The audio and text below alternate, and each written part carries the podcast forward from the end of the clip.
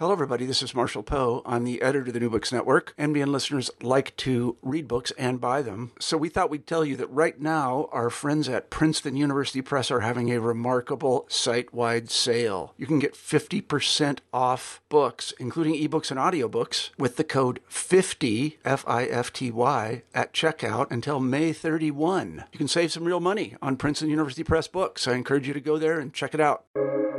Welcome to the New Books Network. Hello, everyone, and welcome back to New Books in French Studies, a podcast channel on the New Books Network. I'm your host, Roxanne Panchasi. My guest in this episode is Judith Surkis, the author of Sex, Law, and Sovereignty in French Algeria, 1830 to 1930. And the book was published by Cornell University Press in 2019. Hi there, Judith. Hi, Roxanne. I am so delighted and grateful that you're able to speak with me today. Thanks for joining me. Well, thank you so much for having me. I've been looking forward to this for quite some time. Yeah, me too. So, Judith, before we get started, could you just let us know how you're doing, where you are, how the last year, I guess, of global pandemic has been treating you? I can't complain. I'm uh, in central New Jersey where it's uh, quiet and there are lots of places to go for long walks. So, I a- adopted the uh, the sourdough uh, craze and um, you know make uh, make bread every every week. So there's that that good that's come of it.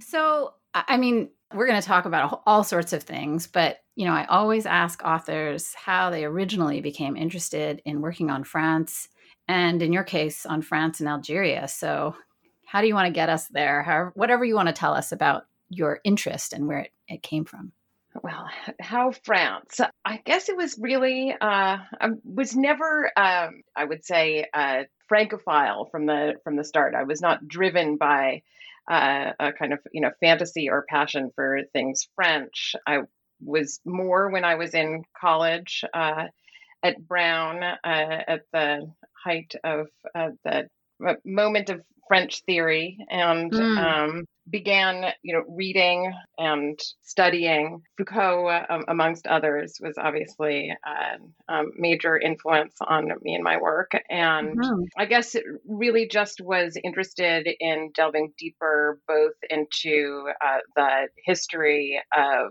French thinkers and also the contexts that they worked on, and uh, in particular uh, developing an interest in feminism and history of sexuality, which was uh, part of the the strong connection to to Foucault. Mm-hmm. Already in uh, college, was uh, working on you know topics on the history of sexuality and wrote an undergraduate thesis on uh, working class women's sexuality and hysteria.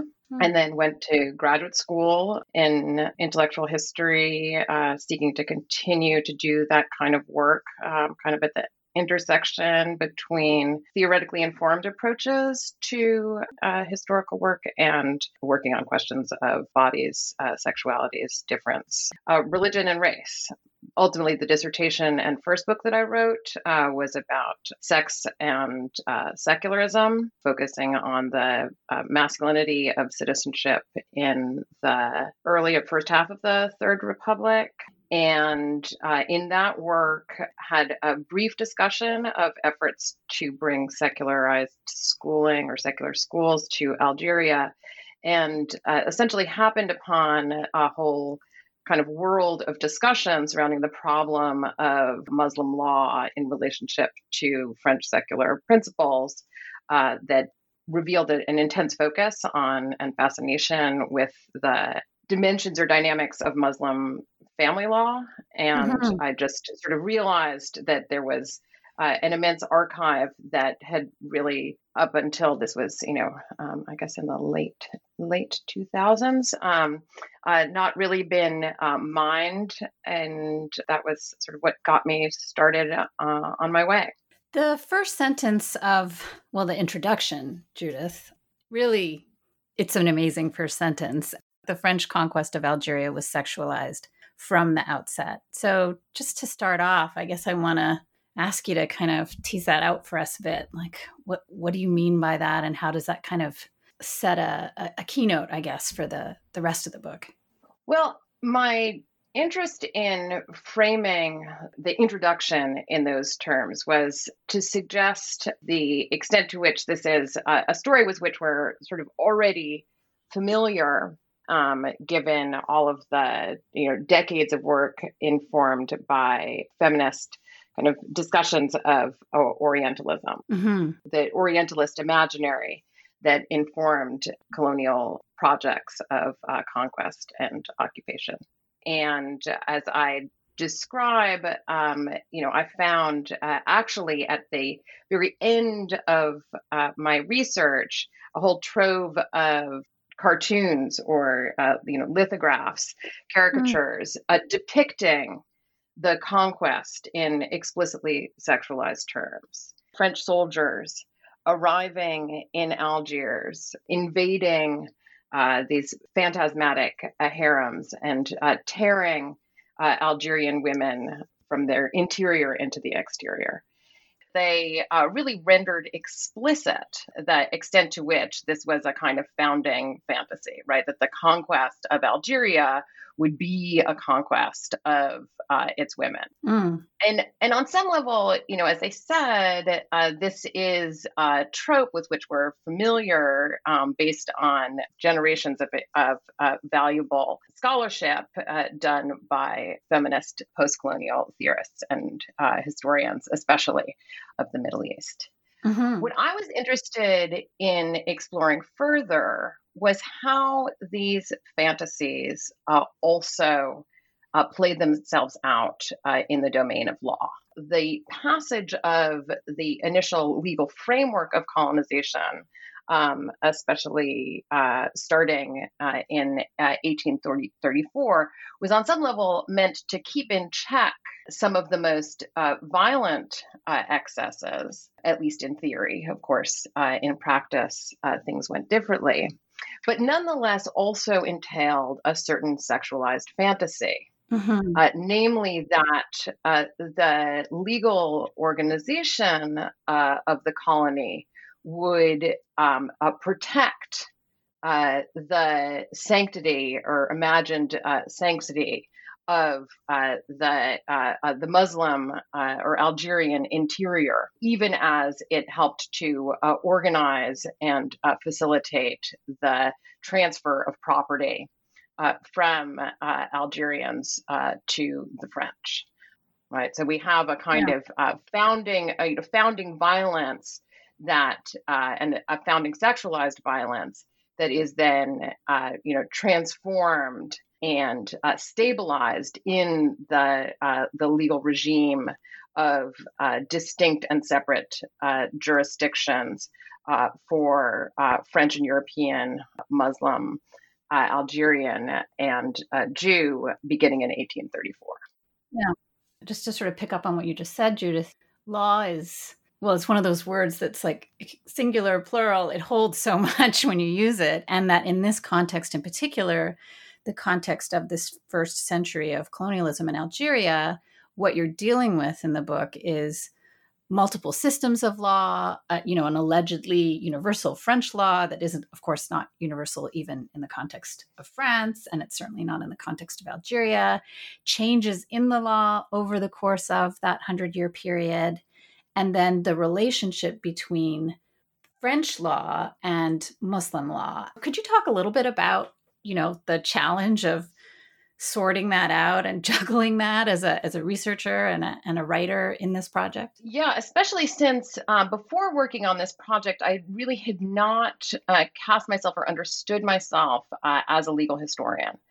Mm-hmm. My first book, while focused on citizenship, was not, um, I mean, it was in a sense about law, but in a kind of very, you know, broad, it was about the kind of, you know, ideas that subtended the uh, development of uh, Republican legal principles uh, surrounding citizenship, but it did not study uh, law uh, and legal cases in detail. So that was really a significant innovation uh, for me.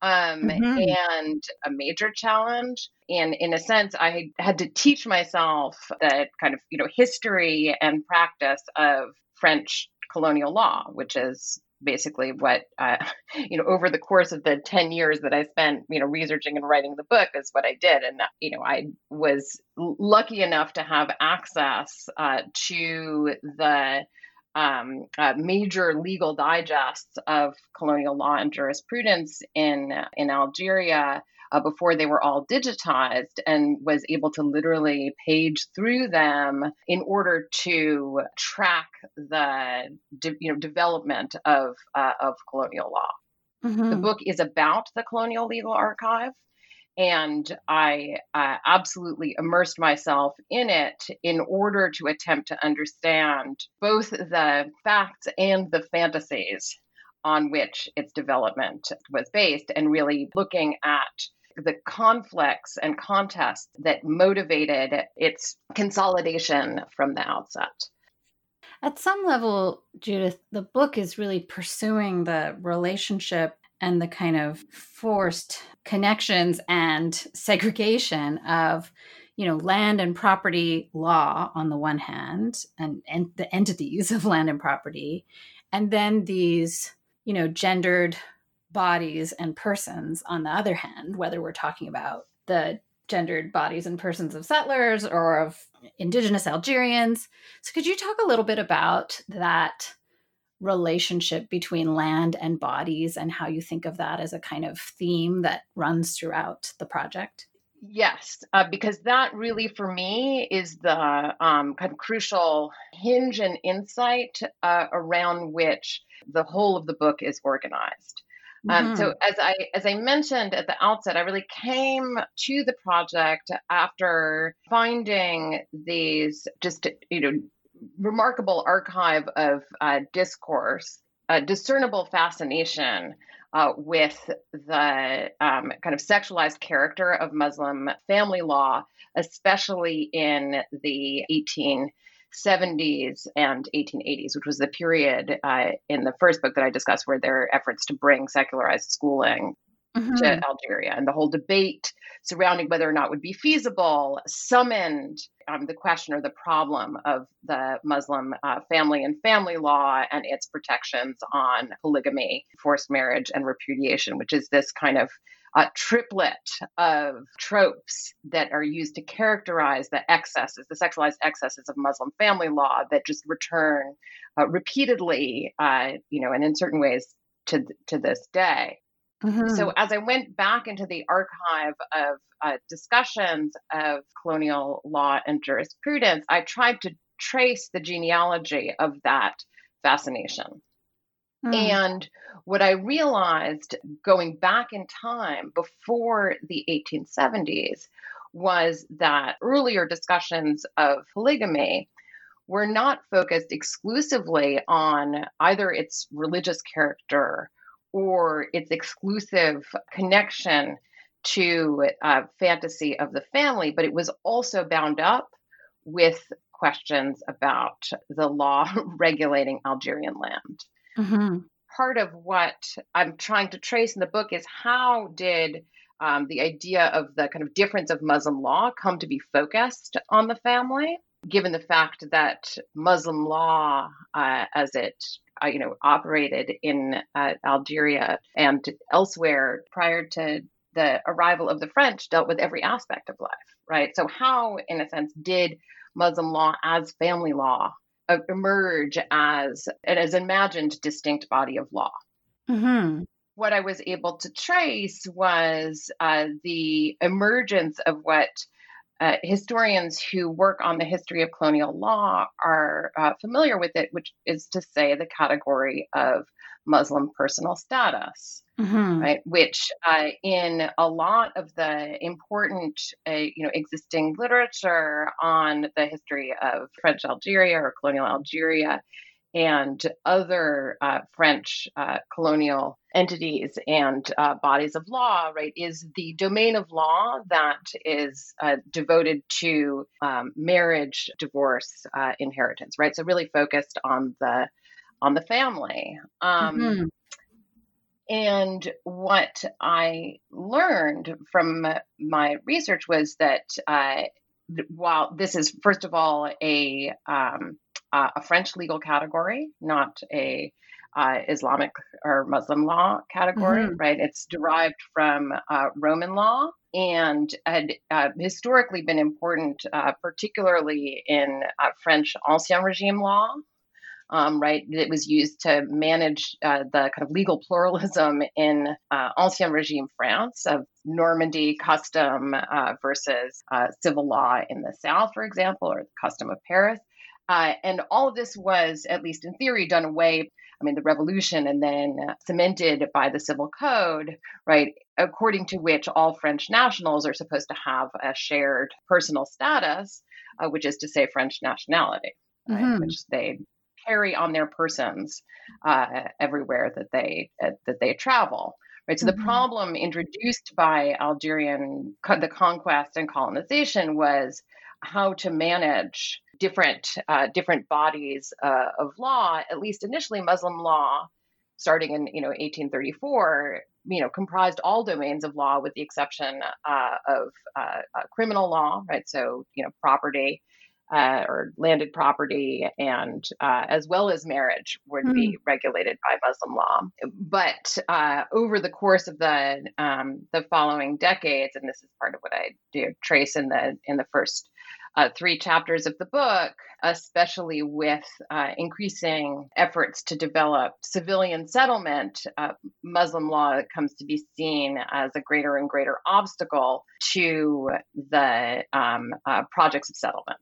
Um, and so there is a push, in the particular on the part of civilian settlers, uh, to at least for those um, domains uh, or those territories that were particularly desirable for settlement to transform the legal character of the land uh, in order to place it under French legal jurisdiction. Yeah, I think one of the ways that you say that that's that I found really sort of clear and compelling is when you somewhere and and you reiterate this at different points that you know that the French sought to assimilate Algerian land but not Algerians. Yes, and I think that the frequent uh, characterization of the um, the nature of French uh, uh, colonialism, especially uh, in the kind of you know facile opposition between, for example, uh, French and British colonial approaches, is the French are assimilationist. Uh-huh. Well, yes, the French were absolutely assimilationist uh, in Algeria, but really what they cared about Frenchifying was the land, and literally that was the language that they used.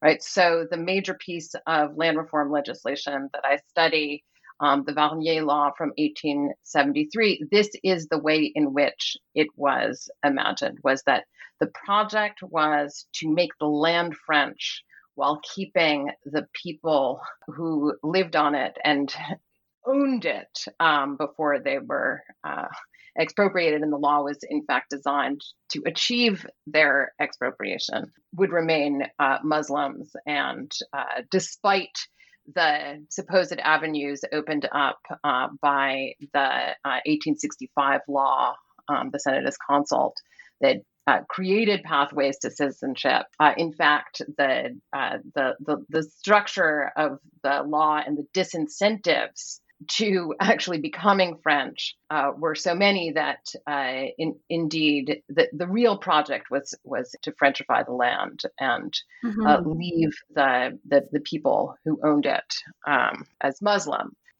It's one of the most fascinating things about the book for me, Judith, that you you know not only illuminate that distinction between law as it laws as they apply to property and as they apply to bodies and persons, but that you are able to explain and show how the history of that contradictory but totally um, beneficial, at least for, for French settlers and, and and the French, holding of or claiming uh, simultaneously of a respect for the difference of the Muslim family, you know, marriage, uh, relationships between men and women, all of these things, while also uh, seeing and holding the Muslim family and all of those things in in in a pretty serious kind of disdain over time. Right. They claim a, a, language of protection and preservation, which, as and this is part of the the kind of founding fantasy that I'm demonstrating as operating from the outset when we were, you know, talking about the, you know, the sexualized from the outset, that there were certain mm-hmm. fantasies about the Muslim family that are operating from the outset.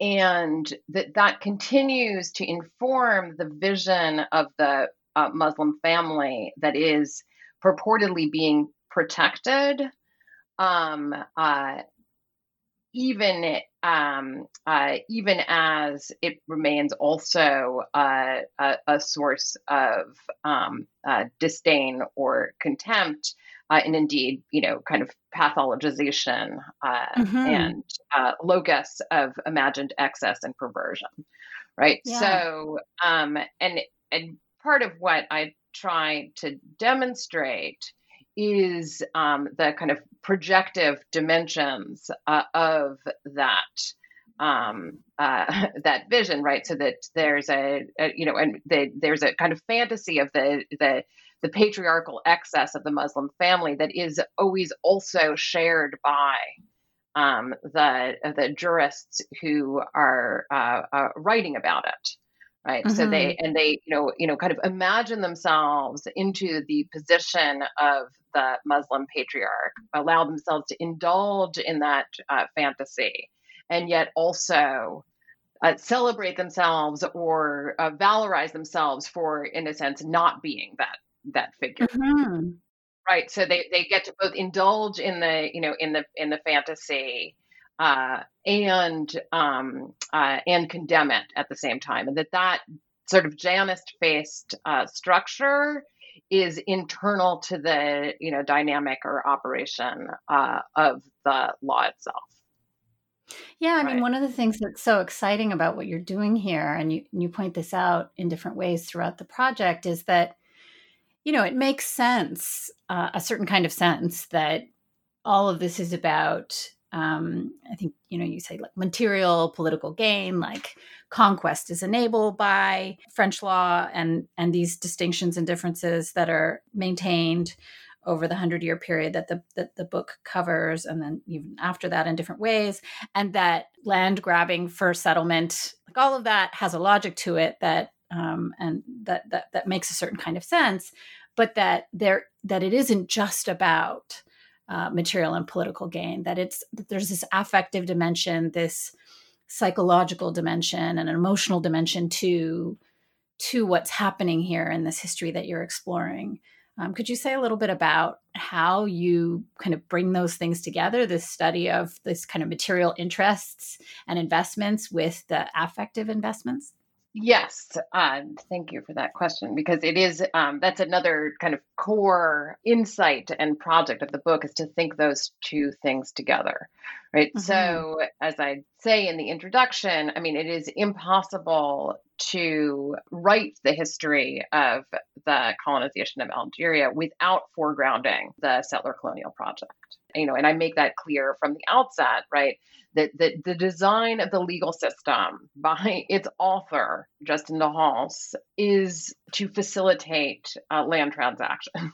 right hmm. and you know arrive at in the most efficient and effective uh, way at facilitating uh, land transfer right and that the, the idea is that the protection of the family um, and, and, patriarchal right is uh, initially going to be the way to achieve that end the rapaciousness of the uh, soldier, right, is both embarrassing to the French and ineffective. Right. So again, it's impossible to write this history without uh, foregrounding that drive and interest behind the settler colonial project.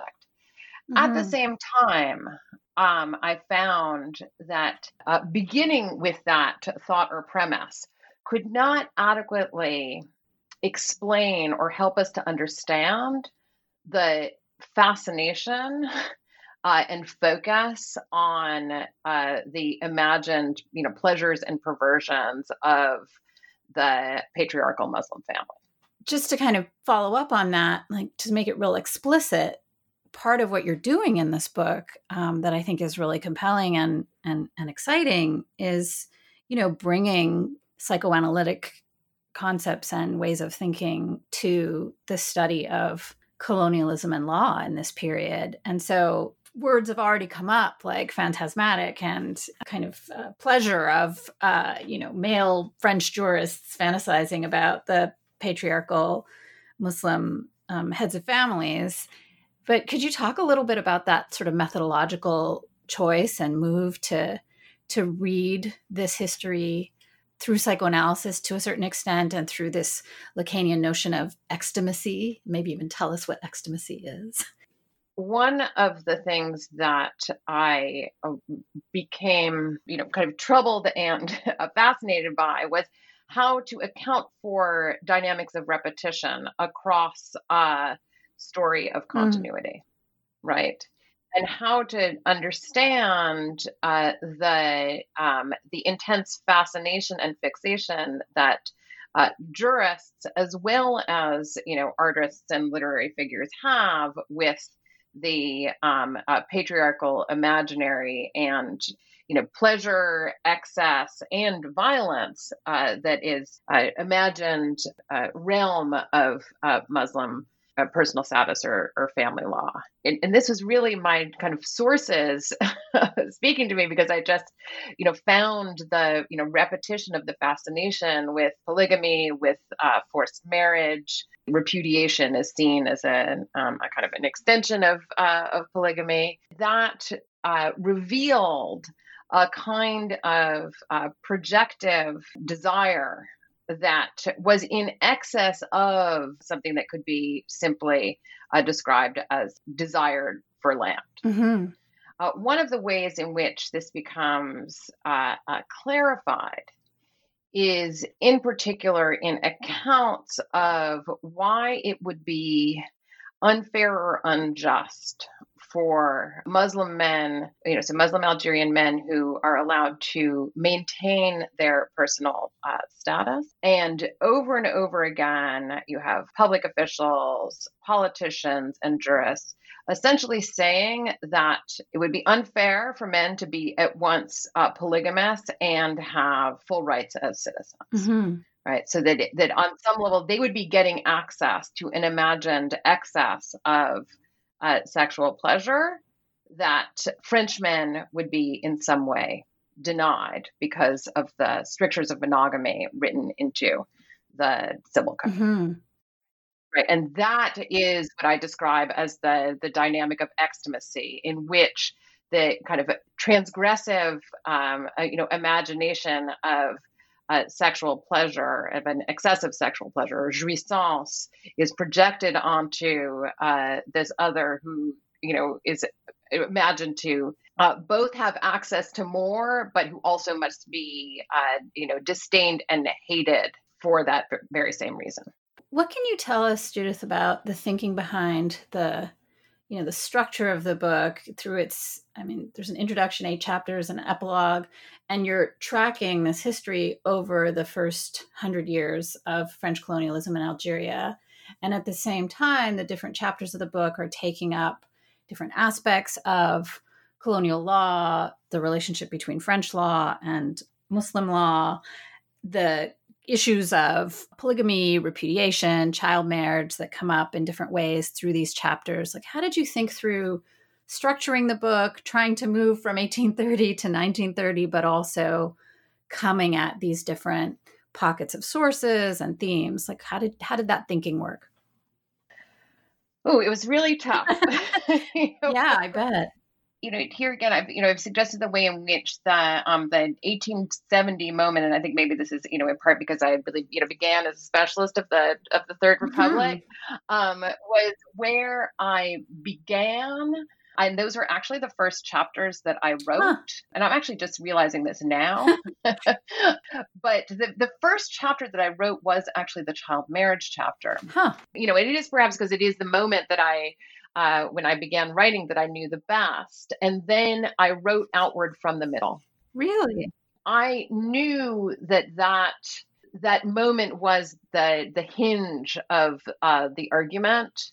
And uh, then what I was doing was, uh, uh you know, writing the, um, in a sense, the before and the the after. So um, part of what I realized um, once I had the, um, the, the the core argument was what were the issues that um, you know or questions that surged forth at um, uh, at specific moments. Right. The um, the the question of uh, polygamy obviously persists throughout. Mm-hmm. Uh, there are ways in which it plays a particularly important role, uh, I argue, in the uh, 1850s and 60s uh, as part of various schemes to reimagine, you know, kind of land and uh, family, and that's what gives rise ultimately to the the Warnier law, and then child marriage surges to the uh, fore in the uh, in the 1870s and uh, 1880s as precisely a way, and 1890s as a way to kind of reassert the power of French jurisdiction over uh, Muslim personal status. Um, and then, you know, I have a chapter on uh, on the problem of mixed marriage and the need mm-hmm. to figure out whose law in a mixed marriage uh, should predominate, and whether the patriarchal principle or the superiority of French women's civil status uh, should prevail. Um, and then I also have the central chapter on the army sodomy scandal, mm-hmm. which, uh, in a sense, uh, you know, appears at the center of the book as a kind of uh, exception, and it is about its status as an exception. And here I sort of strategically place the chapter on the sodomy scandal, in which uh, an army captain is accused of having an affair with uh, both his, uh, or it's a captain in the Spahi, both with his uh, subordinates in his uh, regiment uh, and also with uh, uh, youth uh, from the uh, town in which the regiment is is housed in Medea. Mm-hmm. And uh, part of what I'm doing there is juxtaposing the treatment of young women or girls in for enforced marriages with the relative um, uh, uh, lack of interest right. in the captain's uh, relationship with this 15 uh, year old uh, boy. Right. Can we talk about sovereignty, Judith? Like it's in the title, but also how you think about this book as thinking through the question of sovereignty in a few different ways, you know, whether it's with respect to French legal domination of Algeria, but also the kind of very physical material domination of a lot of Algerian land. And then also that kind of notion of sovereignty as a way of characterizing I don't know, patriarchal authority in a in a broader sense in either the French or the Muslim family.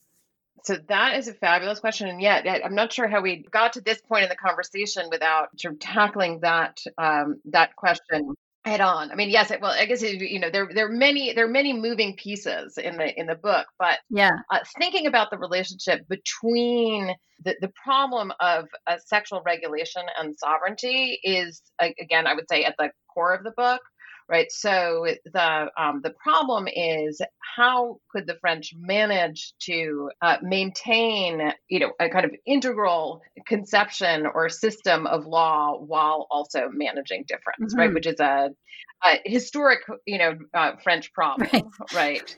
that is you know borne out in very kind of specific and particular ways in the Algerian context right? And that's in fact one of the reasons why I sort of took up the um, the question of uh, French Algerian history in my own uh, work in the first place is thinking about what role the history of French Algeria has in and for uh, that problem. Right clearly what i'm you know you know pursuing throughout is how the history of uh, the kind of legal government in algeria poses uh, repeated problems to the fantasy of kind of you know integral um, uh, you know coherent uniform and universal um, uh, french sovereignty right? Mm-hmm. um, that was uh, at the core of the project of for example the napoleonic civil code right? Which is clearly tested in diverse ways by the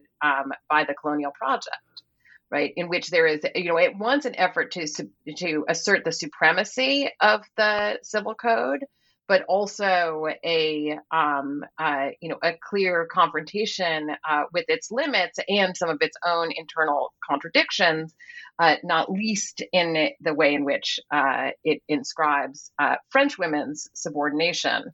I want to come back to this book as a legal history and just what kind of legal historian you are, Judith. You have this great moment. I think it's in the introduction where you you know talk about this as a a history of the the cultural life of Algerian colonial law. And I guess I want to ask, you know, how you get at that, how you manage through your sources, through the emphasis on particular subjects or, you know, voices, I guess, to access this broader you know generous conception of a legal history that isn't just about the passage of legislation and the management of those things but it's about thinking about law through colonial society.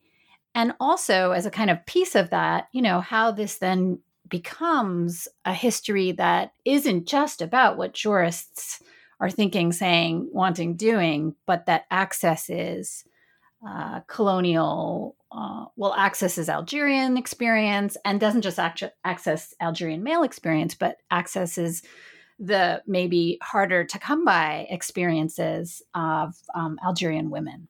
So, especially since um, you know I have a background you know, not just in, you know, intellectual history, but in literary mm-hmm. and cultural history more broadly. You know, my own inclination is to not hew exclusively to the legal discourses and texts themselves.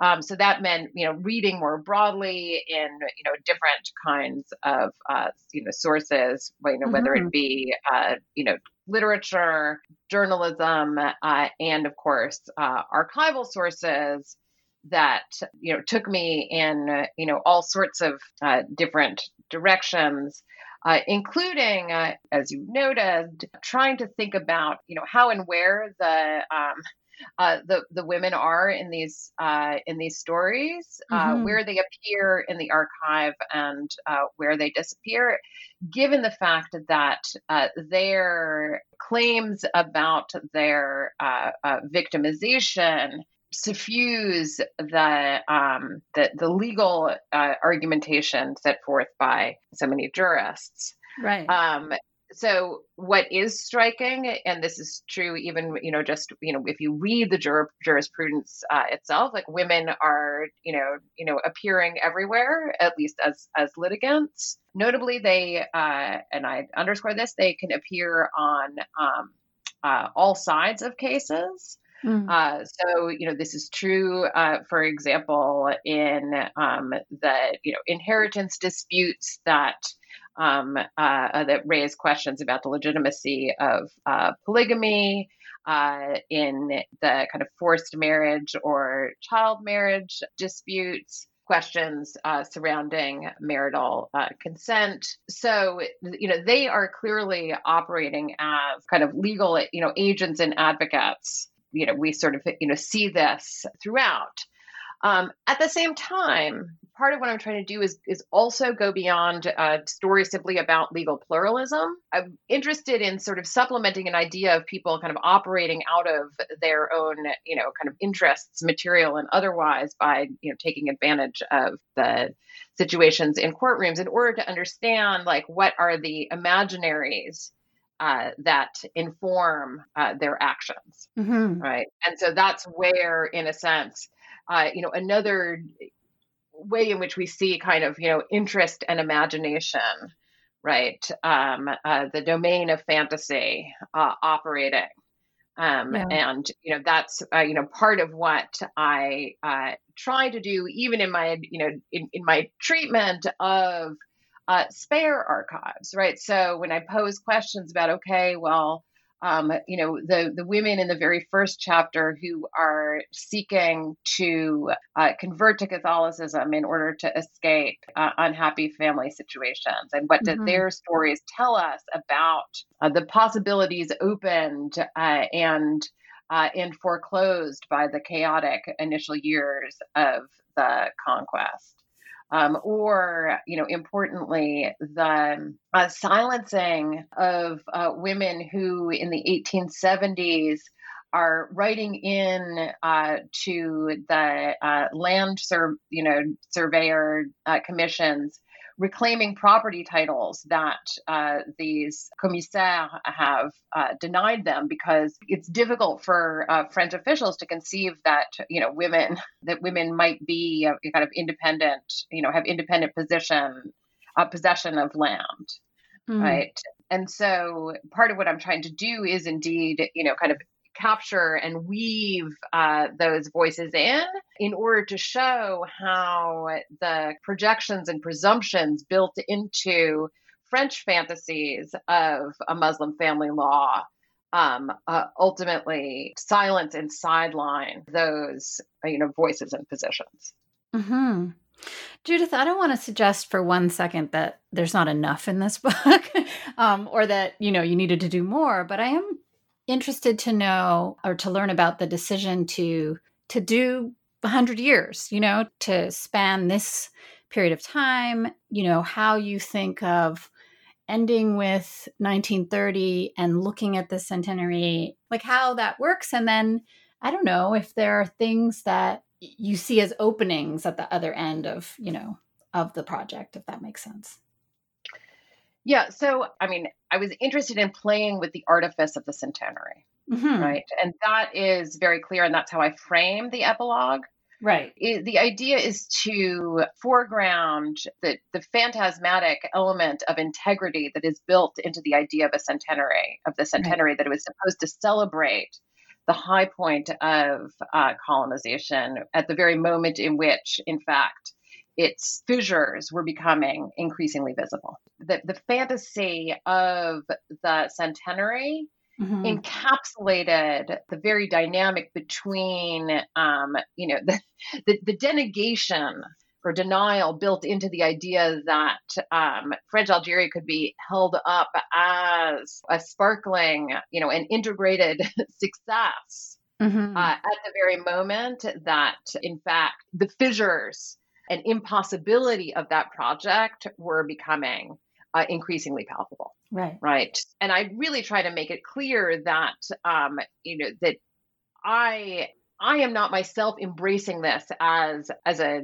uh, as an actual periodization. It is an attempt to kind of pose the problem of periodization itself.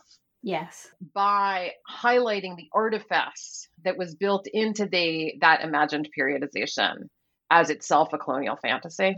Now, I also think that uh, there's a, a, a, way in which uh, uh, the terrain of Algerian uh, and French Algerian politics enters just a whole new you know register that it, there is a, a, significant transformation in um, the, uh, uh, the the field I, I, said terrain before I should say field of politics with the rise of the ulema movement in the in the 1930s that I also just didn't feel like I you know I don't have the the knowledge or that expertise you know including the Arabic in order to really give adequate treatment uh, to it and mm-hmm. there's a way in which the um, the woman question does come to the fore in um, uh, whole new ways in the 1930s, and uh, I know that there are you know other scholars who are working on that now and will be able to shed light on it in ways that you know hopefully will be able to build on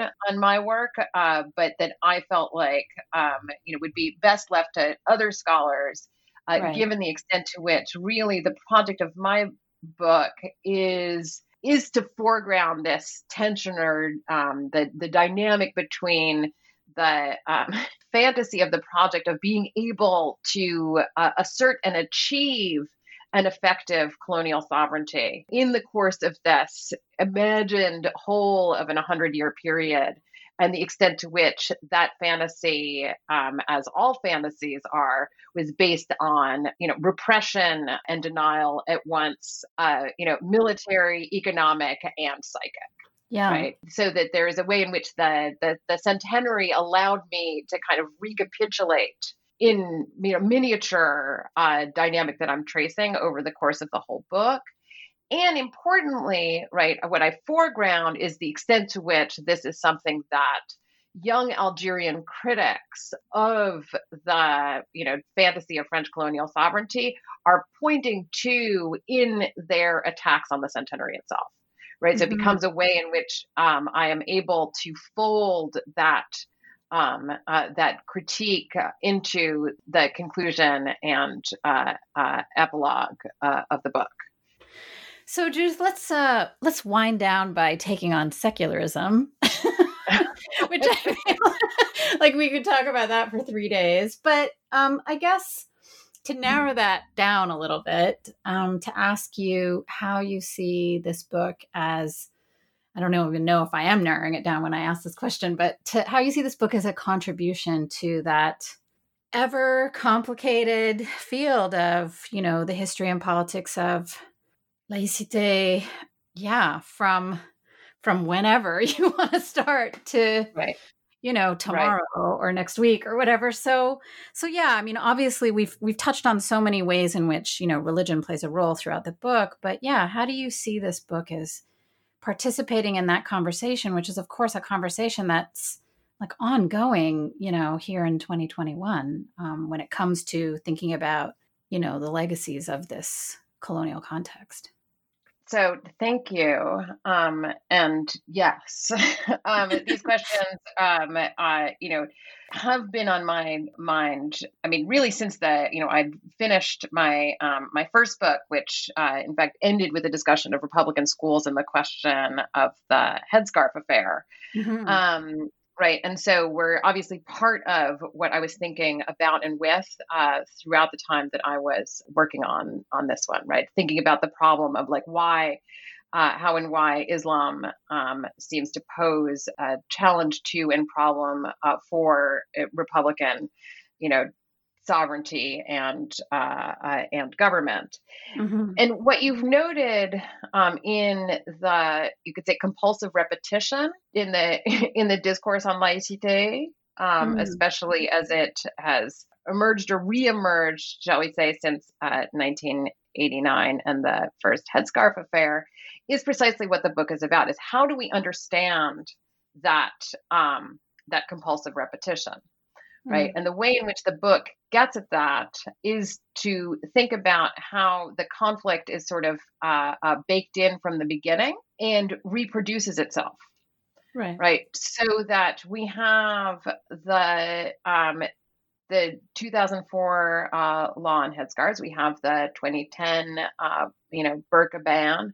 We have the uh, resurgence of the, you know, burkini, um, you know, uh, you know, controversies uh, mm-hmm. in uh, whatever it was, you know, 2016, and now we have the you know the law reinforcing uh, republican principles that targets things like you know polygamous foreigners and uh, virginity tests mm-hmm right and so they, the, there's a way in which the structure of these laws um, uh, is constantly you know reproducing the very problem that uh, they imagine uh, to be or, or they, they're purportedly solving right mm-hmm. and they do so in ways that um, in a sense what they do is they um, uh, manage to um, on the one hand consolidate an idea of uh, you know a secular and uh, integral, a phantasmatic secular and integral Republican uh, legality uh, citizen and subject,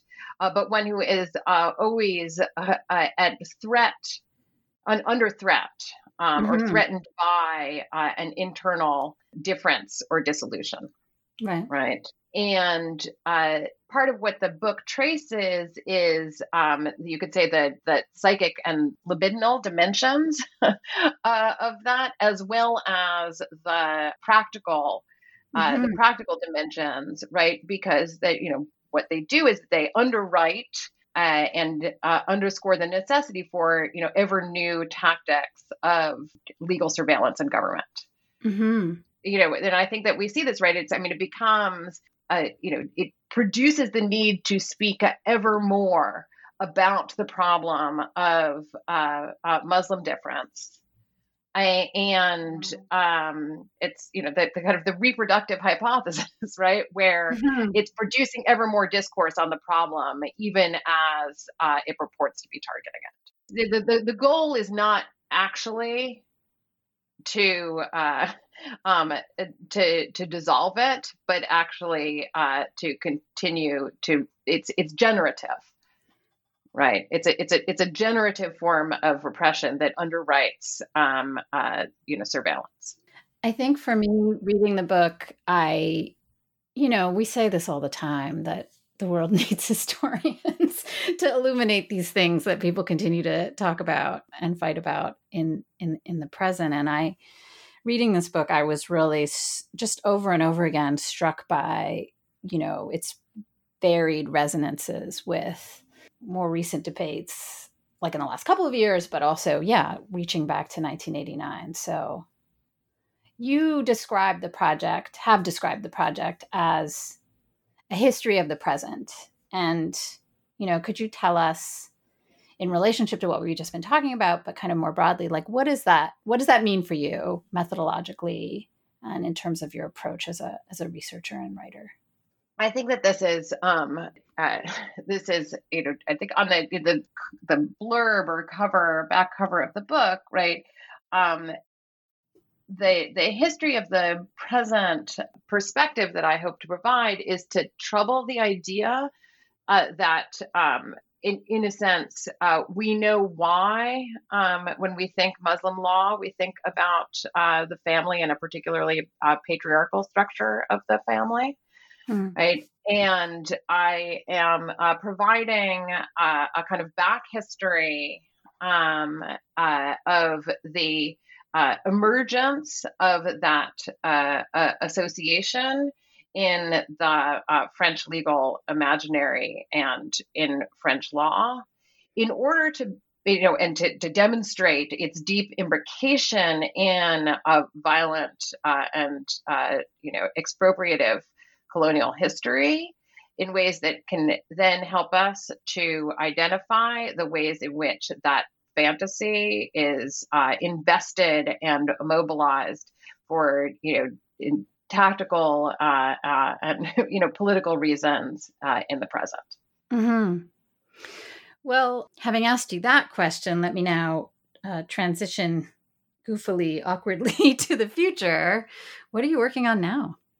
So I am um, uh, basically I you know um, so as you noted like I end with the centenary and now yeah. I'm basically um, I am skipping over uh, the um the uh the, the last 32 years or depending on how you want to uh, date it of sure. uh of, uh, of French Algeria supposedly purportedly French Algeria uh, to work on the um, basically family law conflicts after decolonization um, so exploring how you know in a sense what happens when uh, a Muslim law status, personal status, family law, um, that had been a subordinated colonial um, status uh, becomes, uh, uh, you know, in, under the aegis of an independent Algerian state, exceeds to sovereign e- equality, and how then uh, family law conflicts between uh, France and Algeria play out uh, after decolonization and their deep imbrication in the uh, unsettled uh, character of the um, post colonial um, collaboration or cooperation uh, that emerges out of the framework of the Evian, Evian Accords. More specifically, what I'm looking at are basically uh, uh, divorce and custody uh, disputes, mm. particularly between uh, French women and Algerian men, in which uh, French courts give custody to French mothers and Algerian courts give custody to Algerian men. And so you have the hmm.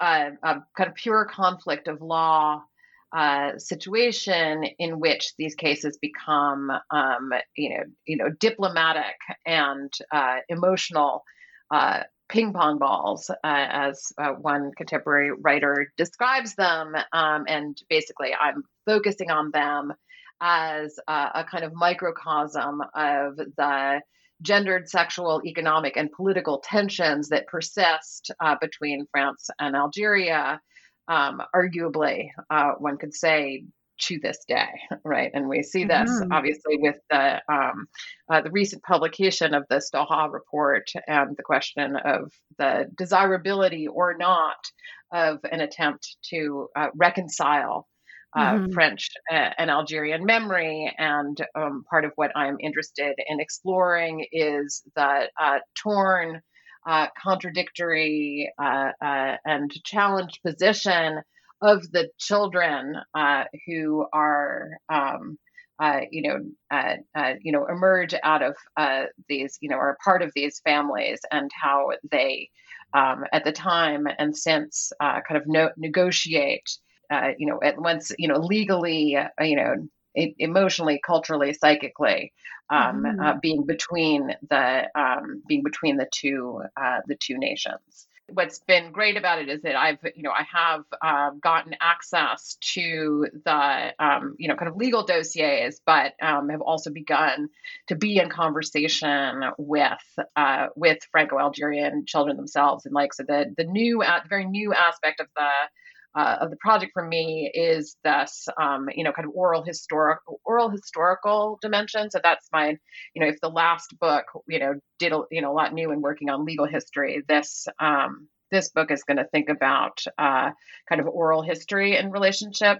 relationship to law. I mean, oral history and like also um, kind of cultural production and um, uh, thinking about how some of these children are kind of seeking out you know alternatives to the framework of law right? Mm-hmm.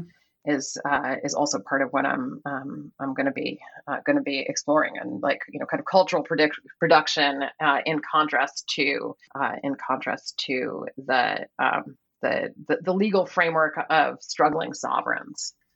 Well, it sounds like an amazing project, and I hope when it's ready.